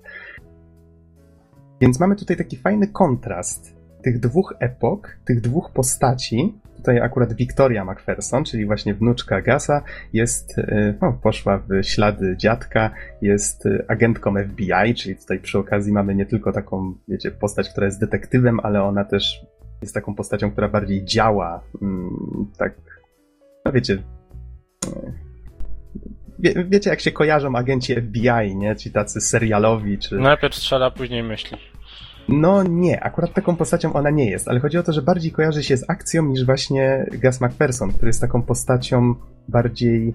Yy, jest bardziej takim stoikiem, który właśnie nie, nie jest w stanie rozwiązywać problemów siłowo, więc stara się przede wszystkim myśleć. Z kolei yy, Wiktoria wiecie, jest przede wszystkim uzbrojona, jest pewna siebie. To jest taka bohaterka, twarda, fajna bohaterka. Myślę, że takich grach przede wszystkim powinno być więcej. E, ale różni się, różni się znacznie od Gasa i ten kontrast tutaj widać i on jest, myślę, jedną z fajniejszych rzeczy w, w tej grze. Ale wracając do historii. W Chicago w 2004 roku jakiś czubek popełnia, mm, jakiś masowy morderca popełnia ciągle morderstwo za morderstwem, giną kolejne kobiety y, masakrowane i przed śmiercią, i po śmierci, więc ogólnie rzecz biorąc, jedna wielka krwawa łaźnia. No Wszystko i... w pakiecie. Wszystko w pakiecie, tak, zgadza się. No i Wiktoria zjawia się już na początku gry yy, na miejscu zbrodni. Tam przechodzimy jakiś taki krótki samouczek, bardzo przy okazji klimatyczny. Tutaj i muzyka, i, i, oprawa graficzna, wszystko nas tak wprowadza w ten klimat. No przy okazji jest tu też troszeczkę humoru, jakiś tam policjant z inny agent, z którym prowadzimy śledztwa, no, ma słaby żołądek, wiecie, te sprawy, tego typu rozmowy. E, I właśnie to, co mi się w tej grze podoba, to to, że po pierwsze jest taką bardziej klasyczną przygodówką, więc łatwiej się jakby w nią wkręcić. Po drugie, fajnie tak miesza te klimaty, z jednej strony brutalne, to zdecydowanie nie jest gra dla dzieci akurat. Tutaj postmortem to jeszcze można by się sprzeczać, ale Still Life to, to raczej nie. I jest tu przede wszystkim i brutalnie, i klimatycznie, troszeczkę tego humoru tak jest też dla, dla smaku, więc scenariusz jest bardzo fajnie poprowadzony, tutaj całe to, całe to śledztwo. E, a, akurat trafiamy na okres świąteczny, więc jakby agentów FBI tam się w biurze na, nawet nie kręci zbyt wielu. No myślę, że to też taki celowy zabieg. Wiktoria przyjeżdża do ojca właśnie na, na święta, bierze sobie tam wieczór wolnego i ojciec namawia ją, żeby poczytała sobie trochę, żeby zajrzała do starej skrzyni dziadka, która stoi na strychu. No i tutaj jakby zaczyna się ten drugi wątek. Ona się wczytuje w te pamiętniki i nagle odkrywa, że w 1920 właśnie w Pradze jej dziadek trafił na podejrzanie podobną sprawę. Też ginęły kobiety, prostytutki, tak mówiąc dokładniej. I jakiś szaleniec właśnie po Pradze grasował i zabijał kolejne kobiety.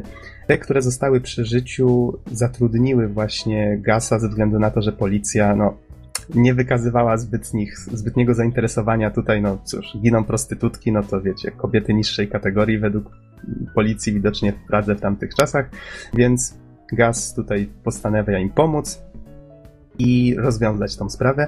No i Wiktoria właśnie wczytuje się w te pamiętniki i mamy tutaj ten pojawia się taki fajny kontrast epok, bo ta Praga z kolei nie jest już taka kolorowa, ona jest wręcz taka brudna, taka y, szara, wyprana z kolorów. Mm, wygląda to tak trochę jakbyśmy oglądali stary film.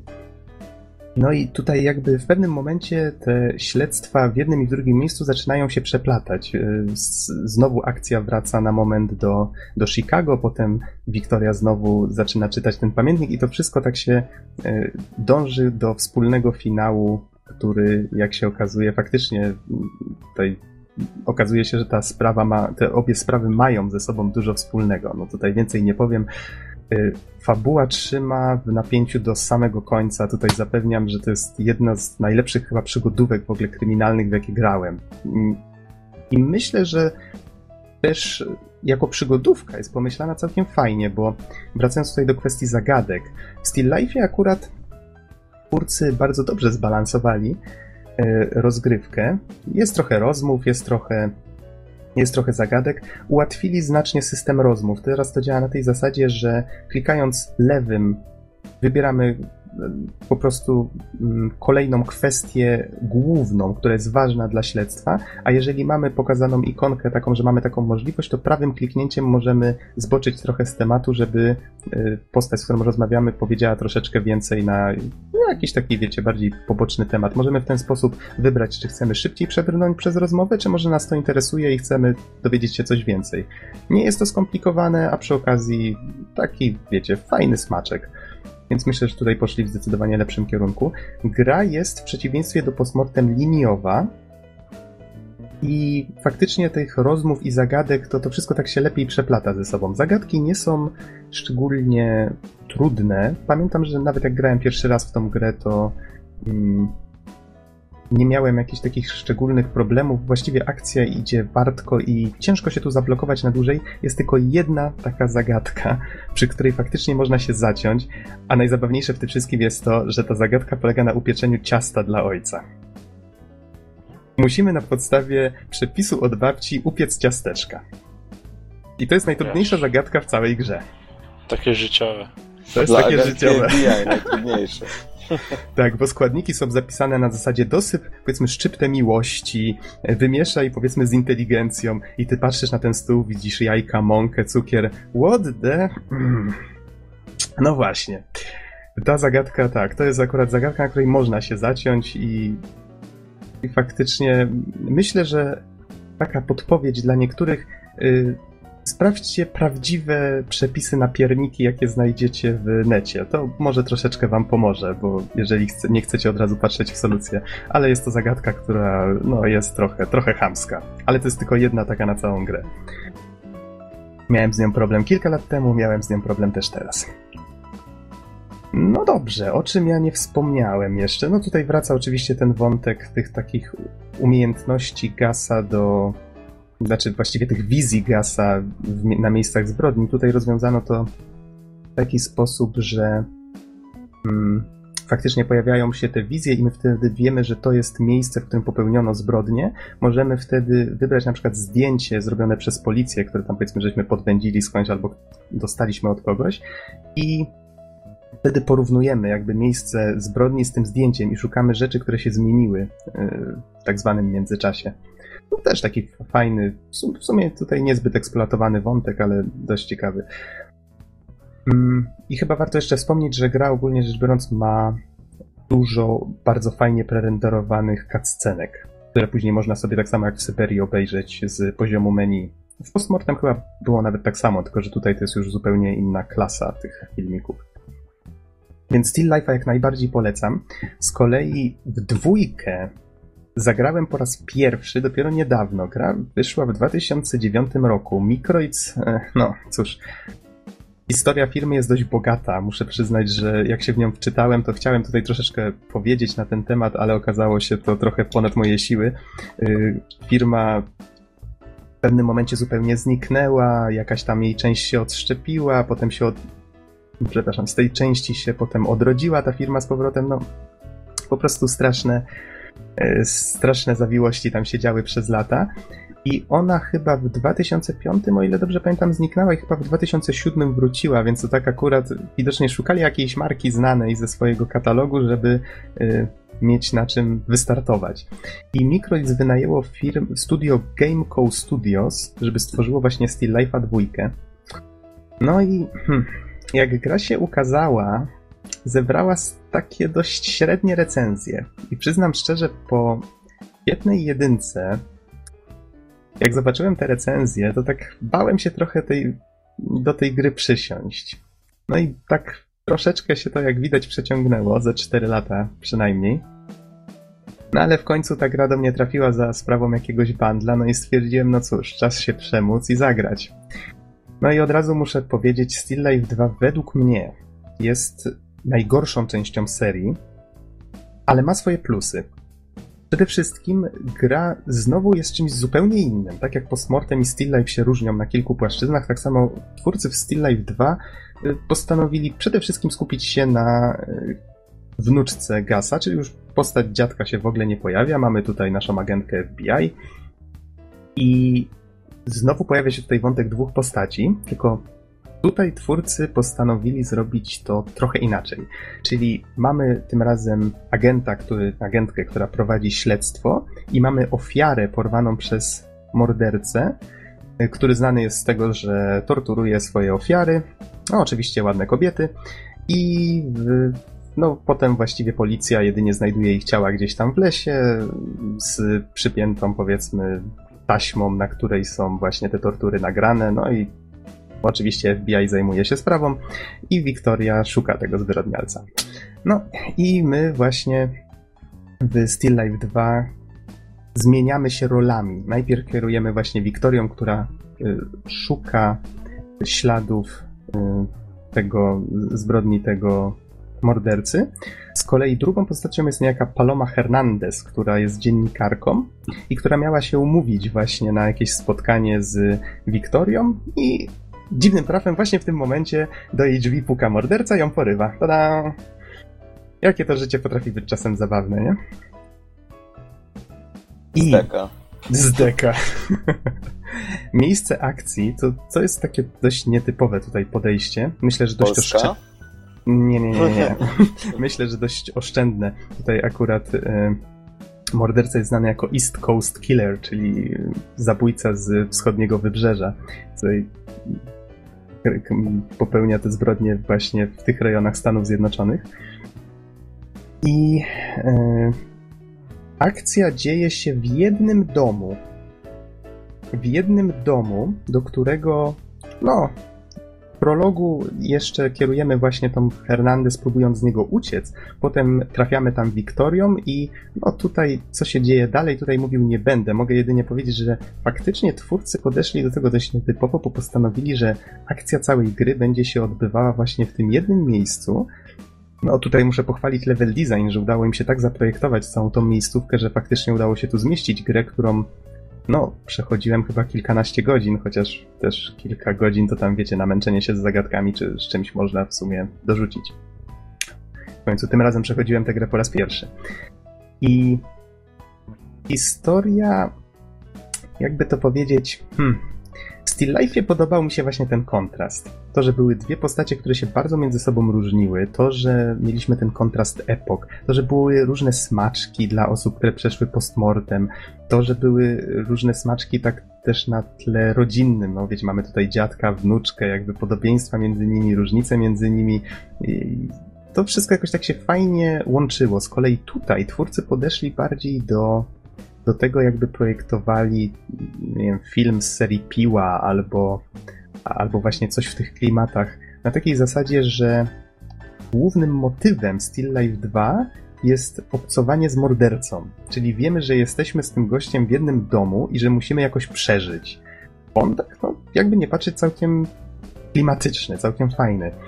Problem w tym, że zrealizowany został tutaj po prostu fatalnie.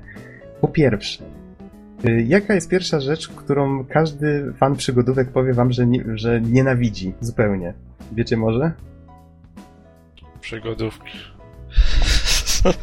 No ale powiedzcie... Moje co, wykonanie, co w, sorry, dobra. No. Co, co w przygodówkach jest najbardziej krytykowane, jak już się pojawia? Wiecie może? Bezsensowne zagadki. No, kiedy twórcy nie rozumieją się z graczami. Mm, jest jeszcze, jest jeszcze jedna rzecz. na swoje sposoby. Aha, ale jest jeszcze jedna rzecz. Czasówki. Jeżeli mamy na przykład czas, żeby rozwiązać zagadkę, albo czas, żeby zrobić cokolwiek, tutaj gra się składa po prostu non-stop z czasówek. Mamy jakieś chwile wytchnienia, no nie wiem, szukamy śladów, yy, rozmawiamy z kimś, okej, okay. ale co jakiś czas, i to dość często, pojawia się taka sytuacja, w której na przykład no, chociażby morderca wchodzi po schodach, a ty musisz y, w tym momencie wyrzucić materac przez okno, no to wtedy pojawia się licznik czasu i musisz na przykład zniszczyć to okno, czy tam otworzyć, musisz wyrzucić ten materac. Jeżeli nie zdążysz, game over, zacznij jeszcze raz. Okej, okay, super. Wczytujesz grę, zaczynasz jeszcze raz. Właściwie cała gra jest takim pasmem game overów i, od, i próby odtworzenia. Czasami się uda, czasami się nie uda. Niestety problemem tej gry jest też to, że jest strasznie, ale to strasznie zbagowana. Tyle bugów w grze, która no, wyszła już kawał czasu temu, a ja grałem w nią na Steamie, na którym przecież patchowanie gier nie jest wcale takie trudne. Trzeba po prostu zrobić patcha i go ludziom dostarczyć. E, ta gra po prostu wygląda jakby była alfą albo jakąś, wiecie, wczesną betą. Postać potrafiła mi się zapaść pod ziemię. Jeżeli coś źle kliknąłem, to kamera potrafiła się zablokować na przybliżeniu. Chodziłem postacią po okolicy, a ta kamera ciągle patrzy na szafkę. E, raz mi się zdarzyło, czy dwa, że postać przeszła przez drzwi, bo właśnie tak samo coś tam źle kliknąłem, kamera była gdzie indziej, no po prostu Saigon. I wyobraźcie sobie, że z taką mechaniką, właściwie my nie walczymy już w, w tym momencie z zagadkami, i z wyzwaniami, tylko walczymy z mechaniką. I nagle się pojawia ten cholerny zegar, który nam mówi, że za chwilę ktoś nas zabije.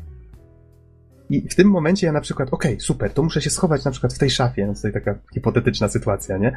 E, nie, bo kamera właśnie w tej chwili próbuje ci utrudnić życie i no tutaj jedna rzecz, o której nie wspomniałem, ona się porusza, jest zaczepiona na przykład w jednym punkcie i jak postacią ruszymy w lewo, no to teoretycznie ona powinna się poruszyć w lewo i pokazać inną część pokoju, bo tutaj tym razem całe środowisko jest trójwymiarowe i tak w ten sposób się po nim poruszamy, klikając w jakieś miejsce. E, ona się, powiedzmy, ta kamera tak niezbyt chce z nami współpracować. Mówię, okej, okay, okej, okay, ale może się uda. Próbuję biec, no bo tak jak we wszystkich, mm, tak jak w Still Life'ie i na przykład w Syberii, kliknięcie dwukrotnie w jedno miejsce to biegnięcie. Tylko ktoś z twórców wpadł na dziwny pomysł, że tutaj nie trzeba, nie można kliknąć dwa razy w to samo miejsce na ekranie. Nie. Tutaj trzeba kliknąć dwa razy w to samo miejsce podłogi. Ale jak to zrobić, jak kamera się ciągle rusza? No, no po prostu. No po prostu. You got trolled. No właśnie, właśnie. Jest tu dużo nieprzemyślanych designerskich decyzji. A, najważniejsza, o której nie wspomniałem, decyzja nieprzemyślana. Dlaczego w tej grze mamy ograniczony ekwipunek? Mamy tu szafy i pojemniki, do których musimy odkładać nadmiar przedmiotów. No bo to, wiecie, ma to sens pod kilkoma względami. Okej, okay, tak jak wspomniałem, ten materac. To jest na przykład przedmiot, który zajmuje 4 na 4 pola, więc jest największy właściwie. Yy, więc właściwie niosąc ten materac nie możemy już mieć przy sobie nic innego. No to dobra, przerzucamy go tam, gdzie ma być przerzucony. No, że wiesz co, Noxu, ja obawiam się, że zmierzasz do tego, że cały czas trzeba latać między tymi pojemnikami, a miejscami, w których trzeba odłożyć te przedmioty i znowu rajd do pojemników i znowu tak. po przedmioty. O tak. Yes. Tak, niestety, niestety mniej więcej tak to wygląda. Jeszcze do tego mogę dorzucić to, że na przykład czasami animacja postaci w ogóle się nie włącza na takiej zasadzie, że rozmawiam sobie z e, nowym czarnoskórym partnerem e, e, Wiktorii żółtodziobem w FBI, który daje nam taki zestaw do prowadzenia śledztwa. To jest akurat taka całkiem ciekawa sprawa. Możemy zbadać sobie ślady krwi, możemy pobrać jakieś próbki i to wszystko od razu na miejscu sprawdzić. No, jakoś myślę, że bez tego mm, w sumie też dało, no, Still Life jest tu przykładem zrobić bardzo fajną grę w tej serii, ale no, to taki w sumie dodatek. I wykorzystywany tutaj też w zagadkach między innymi.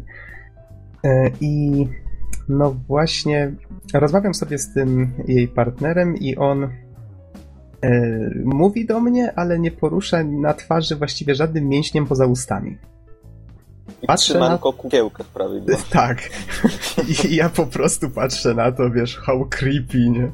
I tego typu rzeczy się, takie babole się tu zdarzają. Widać, że ta gra była robiona strasznie na szybko. Widocznie, nie wiem, pieniędzy brakowało, czasu, wszystkiego prawdopodobnie, bo ja nie wierzę, żeby testerzy tego nie znaleźli. Po prostu nikt nie miał prawdopodobnie możliwości już tego poprawić.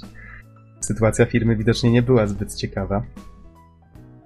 I może z takich mechanik, o czym ja jeszcze nie wspomniałem. No, wspomniałem o tym ekwipunku nieszczęsnym, wspomniałem o tym zestawie, który mamy do badania śladów. No to plus, minus, wiecie, dało się to rozwiązać lepiej, wiadomo. Dlatego hmm, może tak, żeby wspomnieć, a może o zagadkach troszeczkę powiem. Zagadki właściwie tutaj to taka ciekawa sprawa, podeszli twórcy w troszeczkę inny sposób do nich. Mianowicie mamy na przykład bardzo często spotykamy jakieś drzwi, które trzeba otworzyć kodem. Albo jakiś komputer, do którego potrzebne jest hasło.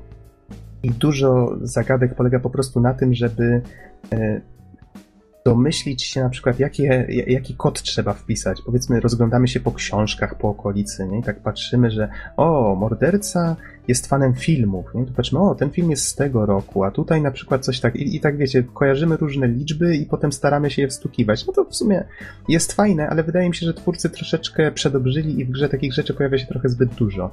Albo tak na przykład jak z tymi e, hasłami do komputerów. Też podobna sytuacja, chociaż tutaj wystarczy na przykład znaleźć jakieś e, jakieś cyfry, imiona, inne tego typu rzeczy i one potem się wymieniają takie jak e, kwestie dialogowe, można je wybrać po prostu tak jak chcemy. To, co warto tutaj twórcom e, dać na plus, to to, że mieli ambicje, żeby znowu zrobić grę nieliniową. I przyznam wam szczerze, że dopiero po przejściu Still Life'a 2, tak zupełnie w całości, stwierdziłem, że w tym szaleństwie jest nawet taka kapka geniuszu. Oni faktycznie mieli pomysł, nawet ten ekwipunek, nawet w pewnym momencie yy, ograniczany właśnie przez te skrzynie, stał się taką rzeczą, która była upierdliwa, owszem, do samego końca, ale zrozumiałem po co to zrobiono. Czasami zdarzają się takie sytuacje, kiedy na przykład jesteśmy zamknięci w jakimś pokoju i nie, wchodząc do niego nie wiedzieliśmy oczywiście, że zostaniemy tam zamknięci i musimy wybrać, yy, znaczy, no na przykład myślimy, ok, w takim razie miałem wytrych przy sobie, o nie, Zostawiłem go w innej szafce, nie? W takim razie musi istnieć jakieś inne wyjście i zazwyczaj w takich momentach istnieje. Twórcy tylko przez te wszystkie bugi i niedopracowania sprawili, że rozwiązywanie zagadek tego typu stało się w tej grze strasznie męczące. I choć jest tu ta nieliniowość, niektóre rzeczy można zrobić na dwa sposoby, to no, ni niestety zamiast bawić się tym, ja bardziej się męczyłem grając tę grę właśnie przez te bugi i niedopracowania. Straszna szkoda. No, myślę, że klimat dało, gdyby faktycznie postacie miały więcej animacji, gdyby to się wszystko kleiło ze sobą, gdyby działało tak, jak twórcy chcieli i było bardziej dopracowane, wydaje mi się, że ta gra mogłaby być nawet całkiem niezła. Może nie lepsza niż Still Life, ale to jest kwestia gustu, ale mm, jednak mogłaby być całkiem niezła. I faktycznie wtedy byłaby to taka seria trzech całkiem niezłych przygodówek, no tutaj w przypadku Still Life'a takiej naprawdę bardzo, bardzo dobrej, których każda jest zupełnie inna i wszystkie są taką fajną, mm, fajną trylogią kryminalistyczną. I myślę, że, że tutaj, jeżeli nie macie żadnych pytań, może macie jakieś pytania? W sumie myślę, że już nie mam pytań, bo jakby cały obraz już się stworzył przed oczyma moimi. Wygląda na to, że jedynka jest całkiem niezła, tylko trochę przystara. Yy, dwójka jakby całej serii, czyli Still Life 1 jest świetnym jej rozwinięciem, a dwójeczka Still Life'a, a trójeczka ogólnie serii jest zmarnowanym potencjałem. Mhm. Tak to wygląda. Zgadza się. Ja jeszcze wspomnę o jednej... Można krótko.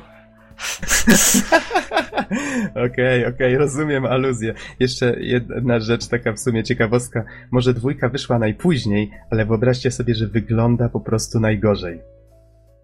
Nie wiem, postmo... No dobra, może nie gorzej niż postmortem, ale postmortem się po prostu zestarzał. Still Life 2 po prostu wygląda strasznie. Bo tutaj jak macie przybliżenie nawet na ziemię, że coś leży na ziemi, to kamera się zbliża do obiektu, który ma strasznie rozmazaną teksturę i wygląda to po prostu ohydnie. Ech, no, tego typu babole. Naprawdę. Brak mi trochę słów i tak jak mówi Don, to jest tak zmarnowany potencjał. Szkoda, naprawdę szkoda. Ale muszę przyznać, że jak już sobie tak pomyślałem nad tą historią całą, jak już skończyłem grę, to stwierdziłem, że to naprawdę całkiem, całkiem nieźle twórcy przemyśleli. Scenarzyści dali radę. Tylko, że po prostu źle to zrealizowano. Myślę, że lepiej by się tę grę oglądało niż w nią grało, zdecydowanie. Może nawet przyjemniej. No, więc krótko i zwięźle, jeżeli chcecie wybrać tylko jedną z tych gier, zagrajcie w Still Life 1. Jeżeli wam się, jeżeli chcecie zapoznać się głębiej z serią, możecie zacząć od Postmortem. Jeżeli po tych dwóch grach będziecie mieli ochotę na więcej, no cóż, Still Life'a 2 możecie zagrać, ale ostrzegam, że to nie zawsze jest przyjemne. No. Tym akcentem myślę, że, że mogę skończyć. Jak najbardziej polecam i i myślę, że, że fani dobrych opowieści kryminalnych będą tutaj jak najbardziej zadowoleni. Panowie, jakieś pytania? Chyba tyle. Dobrze. W takim razie, skoro możemy kończyć, to dziękujemy wszystkim bardzo za słuchanie i do usłyszenia w następnym podcaście. Trzymajcie się. Do usłyszenia. Na razie. O nie, nie śpi. O nie, nie, dobranoc, dobranoc. Okej. Okay. To Pizon pożegna się w następnym odcinku. See ya. To ja się nie pożegnałem? Nie. To się przycisk mi nie załapać. Albo przyśniło ci się, że się pożegnasz. nie, nie. Nie śpię absolutnie nie. Trzymajcie się. Na razie.